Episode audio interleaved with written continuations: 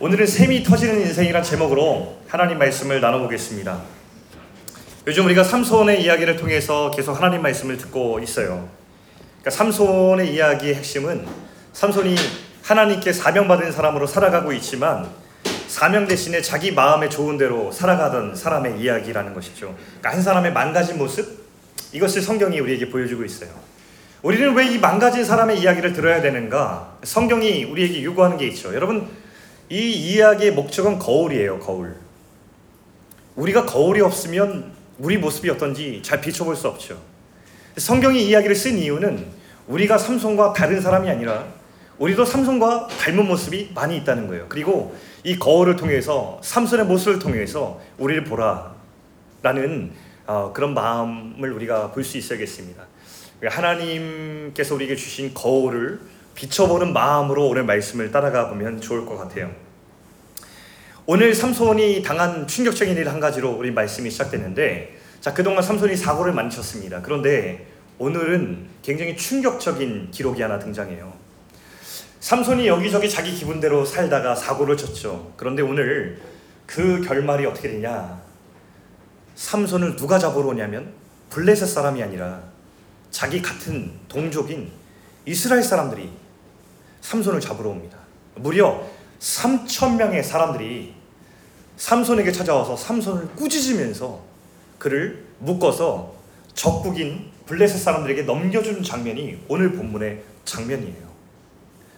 여러분, 이건 굉장히 이상한 장면이에요. 원래 독립운동가들이 우리나라를 위해서 싸우는 사람이면 그 독립운동가를 우리가 만났을 때 숨겨주는 것이 인지상정인데, 여기 기록은 오히려 자기 나라를 대표하는 사사를 자기 나라 사람들이 묶어서 넘겨주는 이상한 일이 벌어지고 있는 것입니다. 여러분, 왜 이런 이상한 일이 벌어졌어요? 삼손이 하나님께 부여받은 원래의 직무를 이행하지 않고 자기 마음대로 살다 보니까 이런 비극적인 일이 벌어지고 마침내 충격적인 이런 사건이 벌어지고 있는 거예요. 여러분, 삼손은 사사가 아니라 트러블 메이커였던 거죠. 자, 우리 본문 한번 보겠습니다.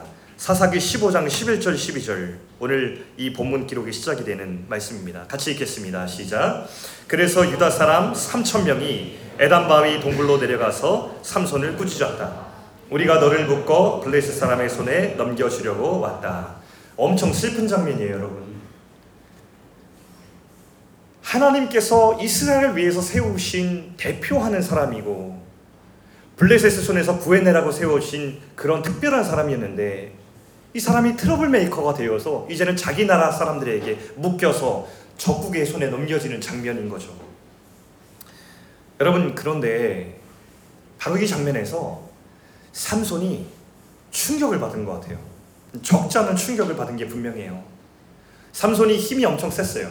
삼천 명이든 오천 명이든 유다 사람이 자기를 묶었을 때에 삼손은 그것을 풀어낼 힘이 있었어요. 근데 삼손은 풀지 않아요. 그리고 묵묵히 묶임 당한 채로 레이까지 걸어가요. 왜 그랬을까? 정말 충격을 받았기 때문이에요. 이것은 삼손에게 큰 데미지를 입혔지만 이 위기는 삼손에게 또 하나의 기회가 되기도 했어요. 삼손은 한 번도 사명을 받은 이후에 제멋대로 살았지만 자기를 거울에 들여다본 적이 한 번도 없었거든요. 근데 오늘 이 위기 속에서 처음으로 삼손은 자기 모습을 보고 있는 거예요. 이런 거죠. 어디서부터 잘못됐을까? 왜 내 인생에 이런 일이 벌어졌을까? 처음으로 생각하기 시작했던 거예요. 여러분, 인생에서 때로 우리에게 원치 않는 시간이 찾아옵니다. 여러분 다 만나봤을 거예요. 그러나 그 시간이 항상 나쁜 것은 아니에요.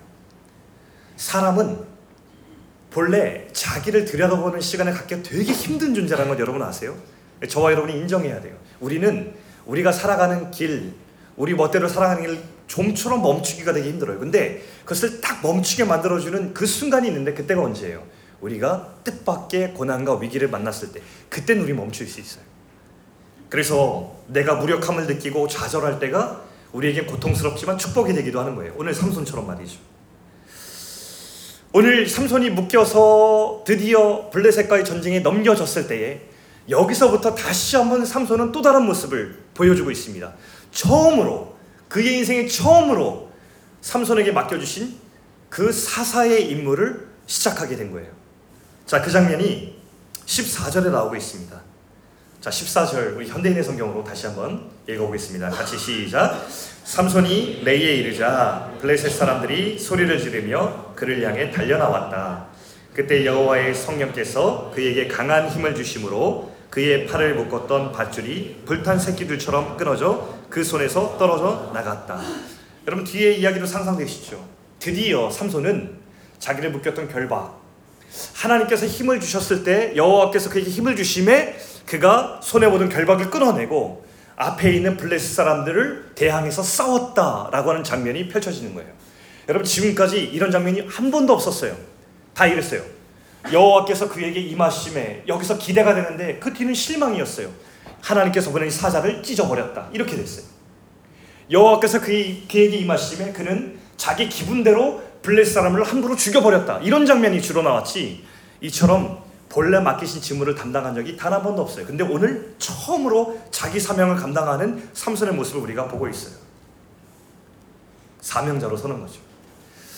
철기를 든 블레셋 사람들, 이 블레셋 사람들은 철기 문명이 발달해서 무기가 첨단이었어요, 그 당시로는. 근데 삼손이 뭘 손에 드는지 아세요? 사진 보여주세요. 새 나귀 턱뼈라고 하죠. 저게 나귀 턱뼈예요. 저 끝에 좁은 부분을 잡고 저 넓은 부분을 사람들 향해서 휘두르면서 싸웠겠죠. 상대는 창과 칼로 무장한 군인들인데 저 나귀 턱뼈 하나를 가지고 무려 천여 명을 그 가운데 다 쓰러뜨린 전투의 장면이 오늘 기록되고 있는 장면이에요. 근데 여러분, 이 장면을 읽을 때 우리가 조심해야 될 것이 있는데, 이것을 뭐 액션 영화의 히어로를 읽으면 안 된다는 거예요. 삼손의 능력이 얼마나 대단한지 우와 해서는 안 되는 거예요. 여러분, 이건 어떤 장면이죠? 삼손의 힘에 초점이 있는 것이 아니라 삼손에게 힘을 주신, 이 힘의 주인이신 하나님의 스펙타클에 대해서 성경이 기록하고 있는 거예요. 하나님이 누구시냐, 하나님이 힘을 맡기시면 이런 일이 일어난다 라고 하면서 하나님의 놀라운 힘에 대해서 보여주고 있는 장면인 거죠. 블레셋이 자기 힘을 자랑했던 민족이었지만, 그러나 하나님께서, 힘의 주인이신 하나님께서 누군가에게 힘을 맡기시면 이런 일이 벌어진다는 것을 보여주는, 하나님의 광대하심을 보여주는 장면인 거예요. 제가 한번 상상을 해봤어요. 이 나귀 턱뼈로 싸웠을 때 어떤 일이 일어났을까? 천명? 자, 영화처럼 구성을 해봅시다. 나귀 턱뼈 하나로 한 사람을 쓰러뜨리는데 걸리는 시간이 얼마나 되었을까? 진짜 되게 이렇게 뭐랄까 막 진짜 그 허구, 픽션으로 이렇게 구성해봤을 때 진짜 막 팍팍팍팍 이렇게 막 한 십 초에 한 명꼴로 죽였다고 가정해도 세 시간. 근데 역사적인 실제 사건으로 기록될 때 제가 볼 땐 적잖이 한 한나절은 걸렸을 것 같아요. 전투가 끝났을 때는. 그런데 삼손이 탈진 상태가 되었다는 거예요. 여러분, 팔레스타인 저는 한번 가본 적이 있어요. 제가 이제 그 한 삼 일 정도 머물렀던 적이 있는데, 팔레스타인 나갈 때 그때 우리를 인도를 했던 팔레스타인 분이, 현지 분이 저에게 당부했던 게 있어요. 반드시 밖에 나갔을 때는, 야외 활동을 해서 걸어 다닐 때는 물을 들고 다니면서 목이 마르지 않더라도 반드시 자주 물을 마셔야 된다, 이렇게 얘기했어요. 그리고 뭐라고 덧붙였냐면, 목이 마를 때 물을 마시면 이미 늦었다, 이렇게 얘기했어요. 그걸 굉장히 주의시켰어요. 안에 있을 때 모르겠지만 밖에 햇볕에서 활동할 때는 반드시 그렇게 해야 된다. 왜냐하면 목이 마르고 물을 마시면 이미 탈수는 시작된 것이다, 이렇게 얘기했습니다. 왜냐하면 밖에 나갔을 때 이미 땀으로, 내가 막 땀을 흘리지 않아도 수분이 다 증발해버리는 기후를 가진 것이 팔레스타인이거든요. 근데 그 야외에서 천여 명을 죽이는 한나절의 전투를 끝낸 삼손은 어떻게 됐었겠어요? 사람이었어요. 다 탈진했어요. 전쟁에서 승리했는지 모르겠지만 지금 삼손의 능력은 다 소진됐단 말이에요. 위기가 찾아왔어요. 생명이 끝날 위기.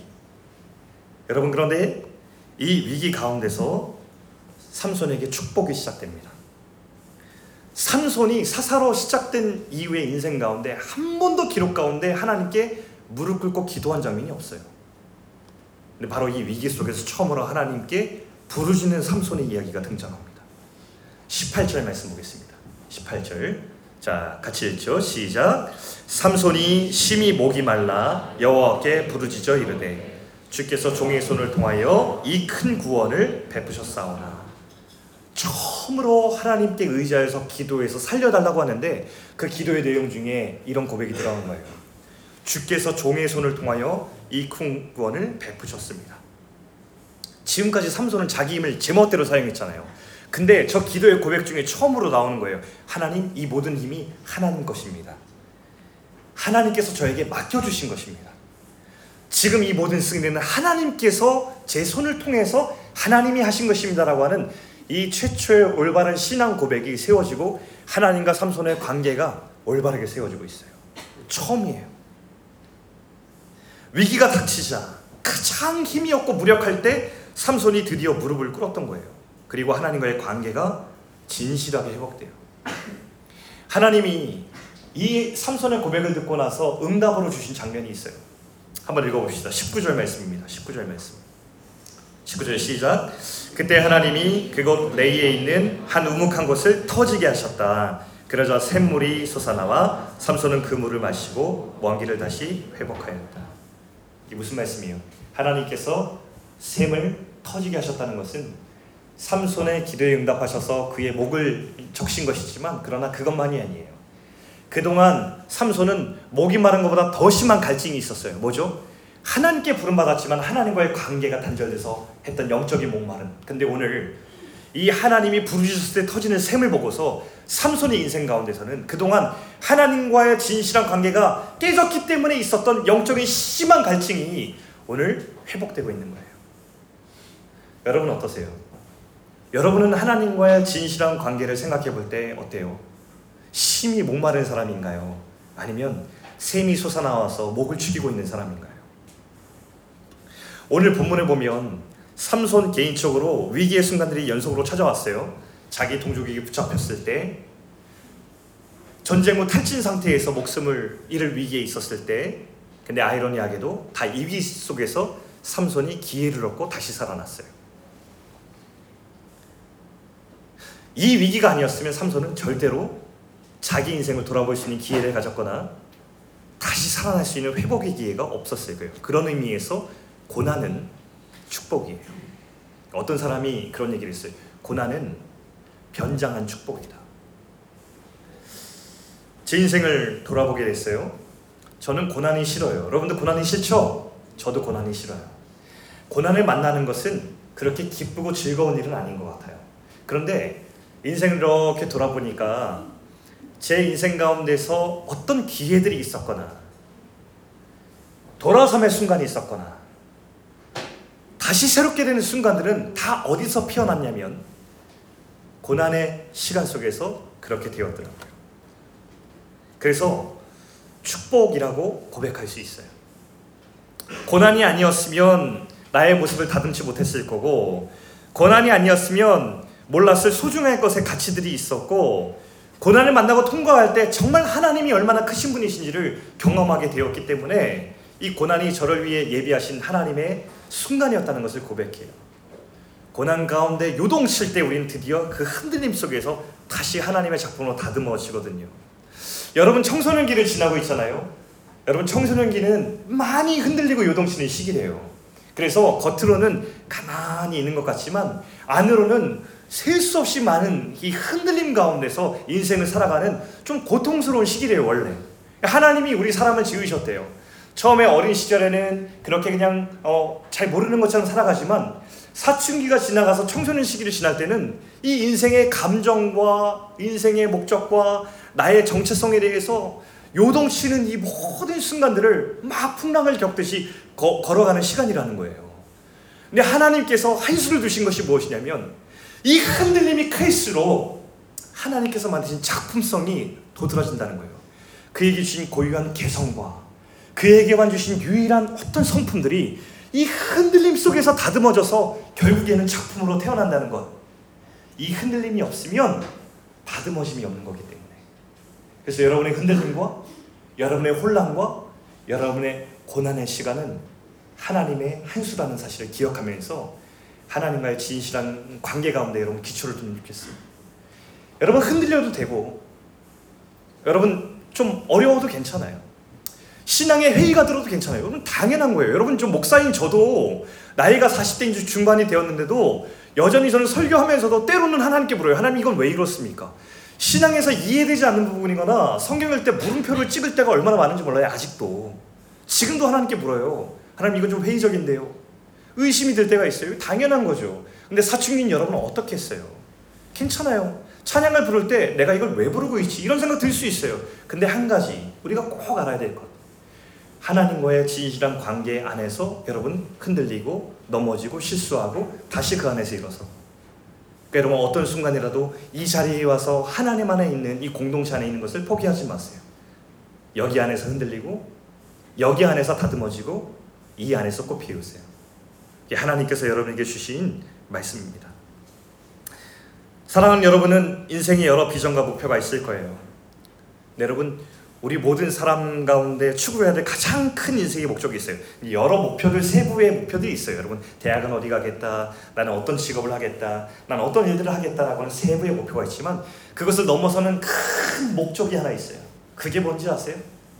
그건 무엇이 되는 것도 아니고 무엇을 이루는 것도 아니에요. 그건 뭐냐면 하나님과 진실한 관계를 맺고 사는 거예요. 어떤 사람은 관계를 수단 삼아요. 아, 하나님 예배 드릴 테니까 저 공부 잘하게 해주세요. 하나님 헌금 많이 할 테니까 저 사업 대박나게 해주세요. 하나님, 저 하나님께 예배 드리고 시장생활 열심히 했을 테니까 제가 원하는 곳에 올라갈 수 있게 해주세요. 라고 관계를 수단에서 삼는 사람들이 있어요. 성경에서 말하는 거 보면 관계는 수단이 아니에요. 이건 종교예요. 하나님께서 우리에게 부르시는 것은 뭐냐면 하나님과 우리의 진실한 관계를 맺는 것. 그것이 최종적인 목표라고 우리 성경이 우리에게 얘기하고 있죠. 저는 여러분들이 그렇게 살아가기를 간절히 소망합니다. 여러분, 음, 제가 이번 달 말에 보니까 청소년부 사역한 지 이제 일 년이 되는 때예요. 벌써 일 년. 벌써 일 년 몰라요? 노래 몰라? 벌써 일 년? 브라운 아이드 소 이거 몰라? 내가 나이가 너무 많아가지고 여러분 모르죠? 벌써 일 년이 되었어요. 근데 제가 여러분 너무 재밌는 얘기가 뭐냐면 저는 유치부 전도사로 사역을 시작했거든요. 유치부부터 시작해서 유치부도 했고 아동부도 했고 청년부도 했고 그 다음에 신혼부부도 해봤고 어른들 장년부도 해봤는데 딱 하나 제가 사역을 못해본 부서가 있었어요. 그게 뭐예요? 청소년부. 못해본 거라기보다는 하고 싶지 않았어요. 여러분도 알겠지만 청소년들은 만나서 사역할 존재들이 아니에요. 여러분 알죠? 네. 그거는 지금 뭐 저기 뒤에 앉아계신 교사 선생님들은 인생에 무슨 사연인지 모르겠지만 어쨌든 저기에 앉아있는 건 대단한 거거든요. 사연이 있지 않은 이상 저 자리에 앉아서 여러분과 만난다는 것은 여러분 그건 상상할 수 없는 일이에요. 그래서 제가 어 청소년들을 제발 이 사역 가운데 만나지 않으면 좋겠다라고 했는데 두둥 그 인생의 이 사역의 길을 이 사십 대 이 중반이 되었는데 여러분을 만나게 된 거예요. 청소년부를 해야 되는 거예요. 제가 얼마나 긴장했게요. 얘네들은 얼마나 무서운 애들일까? 나를 해치지는 않을까? 아, 이렇게 생각을 했는데 여러분 제가 하고 싶은 뭐냐면 너무 감사하게도 참정광성교회 청소년부에 왔는데 어, 여러분들이 너무너무 하나님 앞에서 사랑스럽고 너무 좋은 친구들인 거예요. 제가 일 년을 사역하는 동안에 여러분들 통해서 얼마나 많은 기쁨이 있었고 얼마나 많은 어, 하나님 앞에 감사함이 있는지 모르겠어요. 그러니까 여러분은 저의 감사의 제목들이었어요. 얼마나 사랑스러운지. 그러니까 하나님이 여러분을 얼마나 사랑하신지 제가 깨닫게 되었어요. 어, 제가 여러분에게 바라는 점이 있다면 지금 일 년 동안 이렇게 잘 자라는 하나님의 작품이었다면 전 너무 기대가 되는 게 앞으로 여러분들은 어떤 하나님의 작품이 될 수 있을까? 지금 하나님이 이렇게 열심히 여러분을 다듬고 있다면 이 소중한 작품들은 나중에 얼마나 하나님의 좋은 작품으로 이 세상을 살아가게 될까? 가슴 뛰는 기대를 하게 되어요. 저는요 늘 얘기한 거지만 누군가 나중에 만났을 때 제 제자들이 저에게 말씀 배우고 설교를 했던 사람들이 나중에 어, 돈 많이 벌었다, 성공했다, 어느 유명한 사람이 되었다 뭐 좋을 수 있어요. 그런데 그게 그렇게 기쁘진 않을 것 같아요. 근데 나중에 여러분을 만났을 때 이런 얘기를 들을 수 있다면 동혁이가 여전히 나중에 이제 아마 십 년, 이십 년 지났는데 동혁이 만났는데 동혁이가 어 목사님 이렇게 앉아서 길에서 만났어요. 어 동혁이 어떻게 되니? 예, 저 청소년부 교사하고 있어요. 이렇게 얘기 들으면 지금 동혁이가 아, 이러고 있는데 이런 얘기를 들으면 그게 가장 기쁜 소리일 것 같아요. 그러니까 여러분이 무슨 수단으로 어떤 일을 하고 있다 보다도 나는 지금도 목사님 하나님과 진실한 관계를 맺고 있어요 라고 하는 그 고백을 듣는다면 가장 기쁠 것 같습니다. 저도 여러분도 서로에게 그런 고백을 진실하게 드릴 수 있는 그런 동역자가 되길 축복합니다. 여러분, 제가 한 가지 이제 여러분에게 얘기를 해야 되겠는데 어, 좀 하기 힘든 이야기예요. 이제 일 년이 되었는데 제가 다음 주가 여러분과 사직 어, 여러분에게 말씀을 전하는 마지막이 이제 되었어요. 제가 다음 주를 마지막 설교로 청소년부 사역을 사임하게 되었습니다. 네. 제가 이제 여러분에게 왜 이 말을 들었냐면, 저는 사임은 하지만 여러분을 사랑하시는 하나님께서는 여러분들을 여전히 열심히 사랑을 돌보실 것을 저는 믿어요. 그래서 여러분들을 그것을 믿고서 더 진실하게, 이 목사님이 사임하고 나서 요 어, 이렇게 여러분들 이야기 들을 때, 아, 참정방송기구 청소년들 어, 정말 빛나게 하나님의 작품으로 지어져 가고 있다라는 이야기를 들을 때 진짜 그것만큼 좋은 소식이 없을 것 같아요. 흔들림 없이 여전히 하나님의 사랑을 경험하면서 그렇게 살아갈 수 있는 여러분 될 수 있기를 주의 이름으로 축원합니다. 아멘. 우리 다 같이 일어나셔서 같이 찬양 드리면서 우리 이 마음을 고백하면 좋겠습니다. 예. 어, 가사를 잘 묵상하시면서 우리 찬양 불러보면 좋을 것 같아요. 하나님, 이게 저의 고백입니다. 이것이 저의 마음입니다. 하나님, 이런 인생 살아갈 수 있도록 지금 도와주십시오. 이 고백을 드리면서 같이 한번 찬양합시다.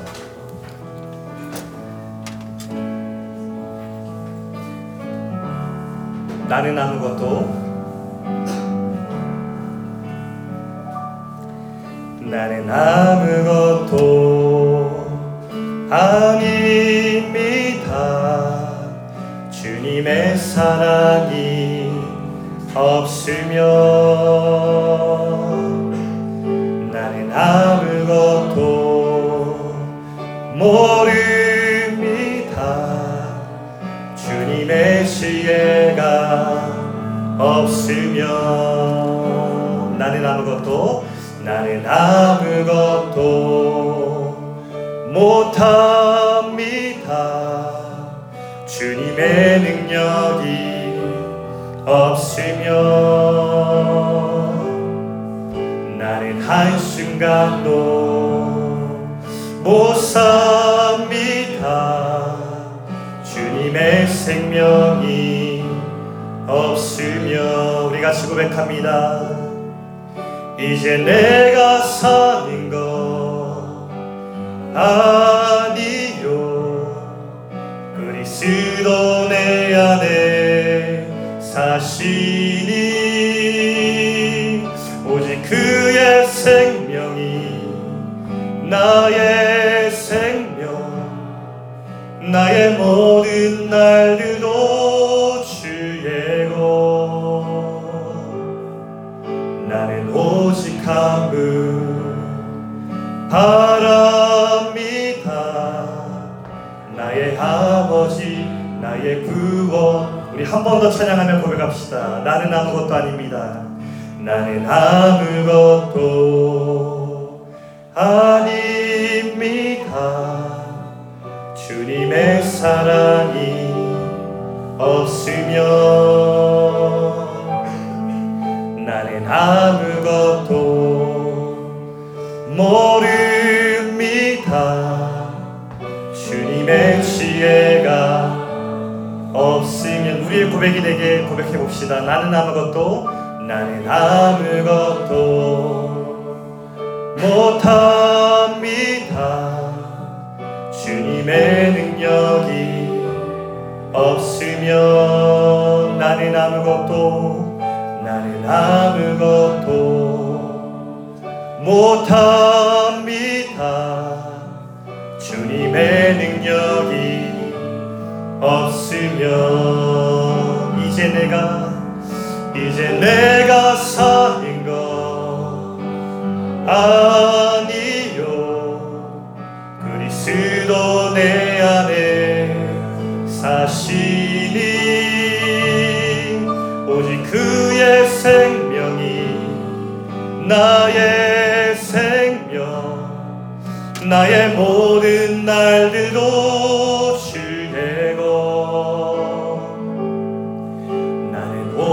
한 분 바랍니다. 나의 구원 나의 주. 나는 오직 한 분, 목소리로 나는 오직 한 분 바랍니다. 나의 아버지 나의 구원 나의 주.